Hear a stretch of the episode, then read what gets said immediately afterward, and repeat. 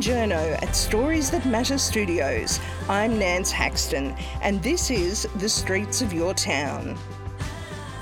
The podcast that takes you on an audio journey through theatre of the mind, highlighting a different slice of Australian life each episode. Dr. Dinesh Palipana's refusal to accept the loss of his dream is paving the way not only for him, but for people with a disability around the world to also achieve theirs. In 2010, halfway through completing his medical degree, Dinesh's car crashed on the Gateway motorway, leaving him a quadriplegic. Dinesh lost all sensory and motor function below his chest, affecting his fingers and half his arm. It took him seven months of recovering in hospital, emerging still determined to become a doctor. He finished medical school in 2016 and has worked at the Gold Coast University Hospital ever since. He was the hospital's Junior Doctor of the Year in 2018. Despite winning numerous awards and spending time at Harvard Medical School in the US, Dinesh has had to overcome many hurdles, but hopes his experience helps others who follow by showing the benefits of inclusive employment for all. Through the group he helped found, Doctors with Disabilities Australia, Dinesh supported some of his Indian peers in an Indian High Court case last year challenging the Medical Council of India's decisions around medical education and disabilities. Dinesh received an Order of Australia Medal for Service to Medicine in 2018 and has just given evidence to the Disability Royal Commission about the impact of COVID 19 on people with disabilities, something he saw firsthand in his role as an emergency ward doctor at one of the busiest departments in Australia. He hopes his story inspires everyone to think about the universe a little differently and to give people a shot. Dinesh, Welcome to Streets of Your Town. Thank you for having me. How exciting! It's my uh, fourth year as a doctor now, so I'm a resident. What about this year with with COVID? I mean, what an incredible year to be a resident at Gold Coast. It's an incredible year to be a resident anyway. I think it's just wild. It's an unprecedented time. I think historically we've had a few pandemics affecting humanity, but this is a proper global issue that uh, affects everyone and all doctors definitely. Hopefully, a once in a century one. Do you think? Is this really? It's it's certainly it's been incredibly disruptive, hasn't it? It's been disruptive, but I think disruption. I mean, you know, the loss of life and the loss of livelihoods, and all these sad things have happened around the world. But disruption also causes us to grow, and I think it's changed society, and hopefully we'll change the way we work, we'll change the way we function, but we're at a point where we have the technology and uh, skills and resources to change the way we deliver healthcare as well. So hopefully, if this happens again, we'll be able to deal with it much quicker and much better. What sort of changes have you seen already? I think we've seen a lot of changes in society. I mean, for example, the amount of influenza that we're seeing has reduced significantly. So, you know, we know by behaving slightly differently, we can reduce the incidence of these diseases. And influenza too kills a lot of people every year. I guess the other exciting thing is we are racing to create a vaccine. So maybe in the future, uh, we can respond to infectious diseases much quicker by having these vaccine pipelines in place uh, and therapies as well. And I think we're learning a lot about how medicine works for example, there was a lot of literature that came out about COVID initially. So we're learning about how to trawl through this data, how to think about evidence a bit differently, how to be more critical about what we do. Um, there was a whole thing around hydroxychloroquine, for example.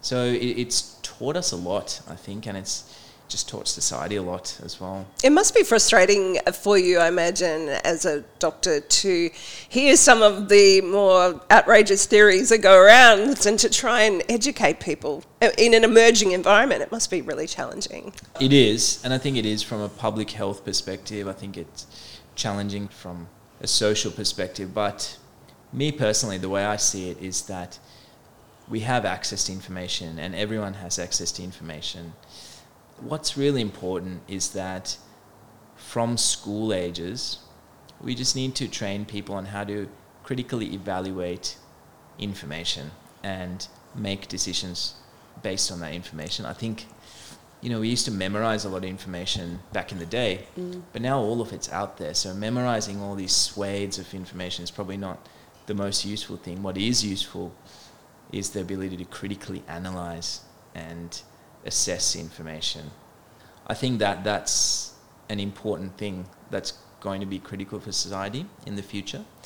Some of these things um, people are very passionately believe certain philosophies and certain information. And I guess it's a losing battle to try and convince someone of something.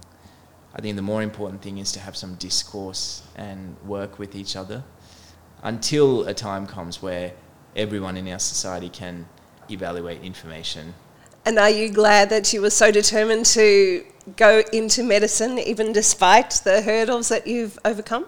I love it, yeah. When, when you find your purpose, and I think medicine is my purpose because it's something that just resonates with me. I, I love what we get to do every day. The other day I was at work and I was roaming around. I was just thinking, I can't believe that this is what I do for a living. It's amazing. You're just looking around in the busy emergency department, you're seeing patients, you're, you're thinking about the patient that you are dealing with, and you think, wow, I get to play a part in this person's journey. It's funny, you know, because we see so many people. There's sometimes, you know, between three to 500 people that go through our emergency department a day. And for a lot of those people, or for, uh, for at least some of those people, they're going through a big event in their life. Maybe the big event, maybe that big diagnosis, or maybe a heart attack, or huge trauma, whatever. And we often see a patient, we see this trauma, and we see this hardship. And then you just got to pack up and keep seeing the next patient and I think um, it's important to reflect on that because what you're playing a part on is someone's whole world, and that's that's that's a privilege and it's really important, I think. I mean, you speak of these pivotal life moments, Dinesh. You've had this very much from your own perspective. It must be incredible to be able to apply that. 10 years ago, can you reflect on that a bit and yeah. where you were then as to now and, and yeah. that journey? I can't believe that I'm here now talking to you. It's funny that we're talking about this today because about four, five days ago, one of my friends and colleagues had a motorbike accident and suffered a spinal cord injury. And it just made me reflect back because it is such a dark time. It was just so destructive um, to the world around me, to my family, to everything. And it was just heartbreaking to see my friend having to go through this very same thing. You just, uh, for me back then anyway, it's very hard to see the light. I, I used to love being outside and I used to be outdoor. I actually was so restless that I couldn't even sleep in my bed every day. I'd find like sleep on the couch, sleep on the floor. I just liked that variety and yeah. So suddenly I was in a hospital bed and I remember looking out one day. It was cloudy, and I remember looking out the window and thinking, I don't know when I'll be outside again, and I don't know what my life's going to be like, and I don't know how I'm going to get out of this. And then to be here 10 years later, uh, talking to you and playing a part in the Royal Commission and working as a doctor and doing the research, it's, I am so damn lucky and credit to you as well for for. Can you tell us, give us an insight of the mental? How did you get over those dark days? I don't know, to be honest. I think uh, one of the interesting twists of fortune in this whole story is when I when I was studying law, I went through a significant period of depression and anxiety and panic disorder and also agoraphobia, where I was afraid to go outside the house for a while. It was that was actually really really bad. And I always like to say that um, I was a prisoner of my mind then, and this point is really important, and it should tell us how debilitating mental health disorders are, because I felt more debilitated then, and I was more debilitated then than I ever was after the spinal cord injury. So I was a prisoner of my mind, and that was a far worse thing. Um, but that it, it was actually that journey that led me into medicine in the first place, and I think the strength I was able to build from there, or at least the experience, helped me paddle through those uh, dark waters after the spinal cord injury as well. It was hard. It was hard. I spent a lot of time staring at the ceiling. I spent a lot of time staring into the ocean, and I spent a lot of time reflecting on life. But at one point, though, I made a decision that I, I just wanted this to mean something and I wanted to come out of it better. And uh, I read about this concept recently called alive time and dead time. And it was in a book, and it talked about how Malcolm X was this hoodlum before he went to jail. And he used that jail time to reinvent himself. And apparently, he once said that when he was in jail, he felt more free than ever. And it expanded his mind, and he became who he is afterwards.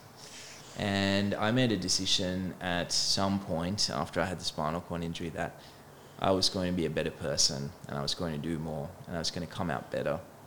And that, that really helped. It reminds me of uh, a quote of yours from a TEDx talk that I saw that, that stuck with me, I believe. I'll see if I can get this right. But where you said that you saw medicine as exercising your intellect. So does that fit in with, with that as yeah. well? So that, that overcame any physical limitations? Exactly. And medicine is really an intellectual activity, you know, more than a. Uh, I mean, of course, you have specialties like surgery and whatever else. That's a more a um, more a hands-on activity, but medicine is it, it's very importantly an intellectual activity. So um, you know, it's a perfect thing. It was a struggle, though, at times, wasn't it? To it sounds like almost to get other people to believe that you could keep doing medicine. It was a struggle. It was. Uh, fortunately, I had more people that believed in it than not. But the people that didn't believe in it, and I still come across it sometimes, um, were very loud in, the, in their naysaying, I suppose. But yeah, I, I'm I'm glad that we persisted, and that I had a good, close, valued group of people behind me to make this work. And you know what? It was also the community. It was other doctors. It was um, the media. So I think was, I'm really thankful that all these people thought that it was a worthwhile thing talking about. Has it been confronting for you at times to see the discrimination that people with a disability still face, such as for yourself uh, trying to continue your medicine, and that took such a, a long time. But even I imagine you would see it in your work as well. Yeah, yeah. actually, I, am disappointed to see discrimination that anyone faces. Actually, um, and there's a reason for that. I, uh, you know, I, I had a bunch of barriers coming through medicine not so much through medical school, but getting the job and whatever else. But at, while I've been working as a doctor, I've sadly noticed that some of my female colleagues say that they face significant barriers getting by in their career because they're female. And some of my female colleagues say that's not the case, but some say that, you know, I've experienced this, this, and this. And um, I know I've personally seen in a couple of rotations where they've had more barriers thrown at them that that made their job significantly harder than mine was. And I think that's really sad to see uh, that kind of thing. so I think discrimination in any form is not a great thing. Looking back over 10 years, would you say that it's improved? Have attitudes improved over that time? We're definitely making a lot of headway. We're changing policies in Australia, we're changing policies overseas. I actually think that this is the ripe time to do this. We have the NDIS, we have all these huge social changes happening. So to talk about this topic now is the perfect time. But what we really need is everyone to play a part, is everyone to call out when something's wrong, um, is for everyone to do it. Like every single person needs to talk up. I came across two medical students over the last couple of years, and they were a junior at another university, and they were so passionate about disability and inclusivity in their university. And they took it upon themselves to do a bunch of work and they made progress. And that's really what we need. We just need passionate people to take it on themselves and uh, make change. And anyone can do it. And it doesn't matter what you believe in, actually. It doesn't matter if it's inclusivity or whatever. But um, if you believe in it, please stand up and make a change. And great for people who are really visible like yourself too, Dinesh. Are you enjoying the teaching when you get the chance to, to do that bit of lecturing? Well, it's amazing. Uh, we get to teach medical students on the floor. We get to um, actually lecturing is a bit different now. I, I it's all online, I suppose, of course, with COVID, another change. Um, yeah, yeah, it's changed that. But uh, I, I actually think it's a professional responsibility to do that any professional or any artist or any vocational whatever you're doing, I think you have a responsibility to bring up the next generation and teach them. That's just a professional responsibility, I think. So, but apart from that, it's really cool to be passing on some knowledge and helping the next generation of doctors. And it sounds like most of the patients, if not all, that you've dealt with yourself have not really commented much about the wheelchair at all. All of them have been amazing. All of them. And I can't believe I'm even saying this. I often am surprised myself. They've, I mean, a lot of people didn't even ask me about it actually, which is really weird and awesome. The feedback that I have had has been positive and encouraging and so nice. And uh, it's really been an honor to have the patients that I've had and um, to have had the chats with them. It's it's just been awesome. You'll be giving some evidence to the Disability Royal Commission. Will that be mainly focused on the COVID nineteen aspect? Yeah, exactly, and it is a big and exciting thing to be doing. We were talking about how society changed and what we've learned, and I think disability is the other thing that's the pandemic's brought about brought to surface a lot of the underlying issues that were around previously, and it's amplified some of these things as well. And it's affected people from uh, you know, accessing healthcare to education and employment to accessing uh, the community to accessing care. All these things have, there were already little challenges here and there, and sometimes big challenges, but the pandemic has amplified these things, and it's really allowed us to examine what's happening. Can you give us a, a bit of an insight into what you'll be uh, saying at the Commission? I'll be talking about some of the social issues that people with disability have. For example, what happens if someone is dependent on 24 hour care? And what happens when they or the people around them or the caregivers are affected by COVID? What happens to that person? There have been stories, for example, where such people in our society have developed some symptoms like a sniffle or a fever, and then suddenly these care agencies stop sending their staff to their homes, so now they're stuck.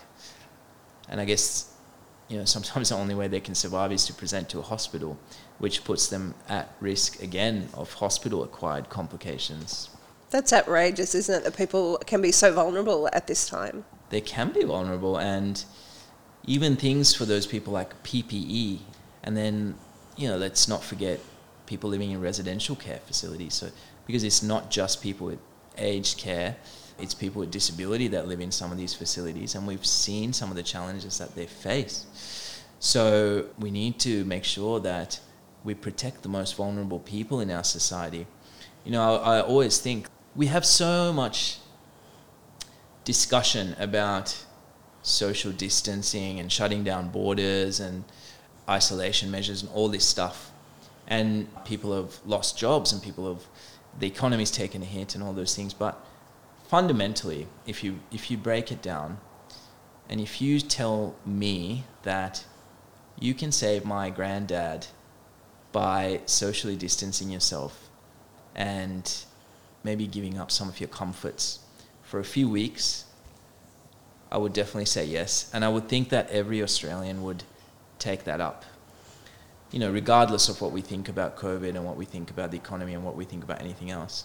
If you asked every one of us to stand up so someone's granddad can live to smell their grandkids' hair or to uh, spend some more time with them, I think uh, every Australian would stand up for that. And I think that's the way we need to think about this because people are dying and there are people dying in Victoria at the moment. And I think that's, that's tragic. But going back to disability, I think we need to protect these vulnerable people because if they get sick, they're physiologically more prone to have a worse outcome. My lung function is really poor. So if I were to get COVID, I don't know what would that what would be the outcome. I don't know. And if things really, really, really pick up, one of the other things I was I'm hoping to mention at the Royal Commission is healthcare rationing. We've seen this in the early stages in Italy and there's a doctor in Texas that recently wrote a report saying that they ran out of ICU beds and they've set up a committee to choose who gets these intensive care beds. And um, there was a comment somewhere there that said, you know, it's better that they go home to die than die in a hospital. And they just, how, how do you pick? How do you pick these people? I don't know. I, I wouldn't want to make that choice. In Europe, I saw a set of guidelines that asks the decision maker to consider how significant a disability, um, how significant a disability that a person has. And it even says take into account things like intellectual impairments, autism, things like that. And if it's significant, then don't consider critical care. You know, th- those are big things. I think in Australia we've made efforts, and our guidelines are much better and they say that disability shouldn't be a consideration. And if there are people that face these inequities in society, we should take an approach where we try to remedy those inequities when trying to allocate resources. And good to raise that red flag, I, I, I, Exactly. I think, at a, at a forum such as the Commission, that this, this could be a slippery slope if we're not careful of really what, what are our values in this. Exactly, it's a risk. I'm really proud of the way that we've managed in this country. I feel lucky to be here. And I think, you know, we take a much more humanistic approach to what we do, but this is happening around the world. And like you said, it's a risk. Would you encourage other people to also consider giving evidence to the Royal Commission? Daunting as a prospect that is? Oh yeah, it's a it's a hugely daunting thing, and I've spoken to a few people that have said, "Look, I'm just too scared. I don't know what will happen to me. I'll never be able to work again. I'll never be able to do this." And I know it's super scary, but we need to get these stories out there. We need to we need to talk about this, and we need to uh, we need to fix things, and we need to put it out in the open. I know it's scary, and I hope, and I understand. I also understand that um, you don't want you know you, you people worried, but um, there are legal protections in place, and there are support structures in place, and if by telling your story, I think there is so much good that can come to our society. Um, I would really encourage you to think about it. Mm, And there's counselling in place for people who need it from giving evidence as well? Yeah, absolutely. There's counselling. There's there, there's just an incredible support structure around it. So, you know, even for me, I think the support that the Royal Commission has put in place was, has been really comprehensive, to say the least. So, uh, I would really encourage you to tell your story. So, if people have that experience or, or know someone who's had that experience, I suppose, too, of abuse, neglect, um, of difficulties with having a disability in Australia and what they've faced, to, to, to tell their story. Yeah, because without the stories, you know, we, we, we need stories. They're powerful. Your story is powerful. Please tell it with Griffith University as well, I think I saw that you had a paper published. Can you tell us a bit about any research that you've been able to do? I mean, the paper was more uh, talking about some of the literature that's come out of the world and the risks to people with spinal cord injury and disabilities and um, risks around healthcare rationing and all those kind of things. And it was just talking about how we need to be mindful um, more from a perspective of an emergency medicine um, resident one of the challenges actually is that there is a scarcity of data around people with disability and COVID 19.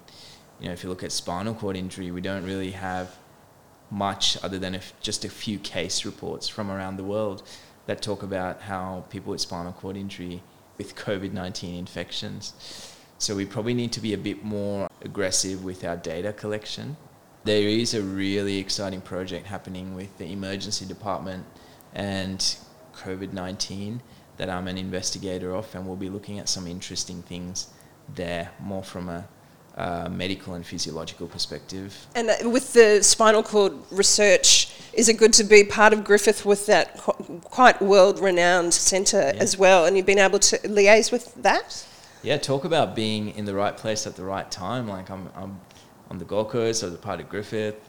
It's uh, it's amazing, isn't it? And I also have a mentor who is a very well regarded and renowned spinal cord researcher from the Harvard University, where I was a visiting student for a period of time. So even just having him and everything else, it's it's almost like fate. So it sounds like you've absolutely landed in the right place, uh, Dinesh, if I say so. You've got, you're on the front line essentially, but you're also able to, to be reflective and to do that important data gathering and, and research from a university perspective. You have to look at the opportunities that you have, and you have to look at one of the philosophies that I t- try to take through in my life is gratitude. And every morning I wake up and before I open my eyes, I try to think about a few things that I'm grateful for. And when you look at life in that way, I, I realize that I'm in a very fortunate position where I can hopefully make a difference and make an impact on something that will help our community. Well, it's been wonderful chatting with you today too, Dinesh. And can you tell us what uh, the future holds? What are you, or is it uh, sort of pandemic uh, ah. time and we're all hunkering down a bit at the moment, really, aren't we? So, medicine's obviously something I will always keep doing, clinical medicine, because I love it. I finished the admissions course um, as a lawyer because I finished my law degree, but I didn't do the admission. And the admission ceremony is due next month which is really exciting. Congratulations. Thank you. Um, I don't plan to practice law, but I just, it, it felt incomplete. So I um, am doing that. The big dream stuff is the spinal cord injury research that we're doing. I am hoping that I will be able to stand again one day. And that, that's the big, big blue sky stuff that we're doing at the moment. And of course, doing whatever I can to help make the world a bit more equitable for everyone because I think what the world gives you is an opportunity and a privilege and you have to see it that way and if I have the opportunity to do what I can to make things better uh, I, I want to do that. Well, thank you so much for joining us today, Dinesh. It's been wonderful chatting with you and looking at the, the beautiful view from, of the Gold Coast from, from your house. Is there anything else that you'd like to add? Well, I guess the most important thing I want to say is that we all have this amazing power and potential within us. I read this book a while ago called The Diamond Cutter, and it was talking about how a diamond is actually a pretty ugly rock when you get it out of the ground, and it's full of dirt and it's not a nice shape, and the light doesn't shine to, through it. But you can turn it into whatever you want, and when you cut it, and when you cut it perfectly, you just get this amazing, shiny, bright thing that turns everyone's head. And it's radiant. And I think we, we all have the potential to do that. And we all have the potential to be like that. And I think if we all find our passion and if we all start to see the world differently, because we, we have the choice to shape the way we see the world like a diamond.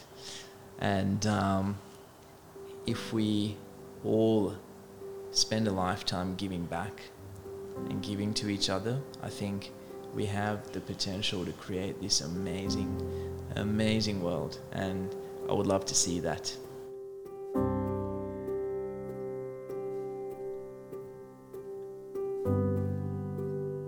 That was Dinesh Palipana speaking to us from his Gold Coast home for Streets of Your Town.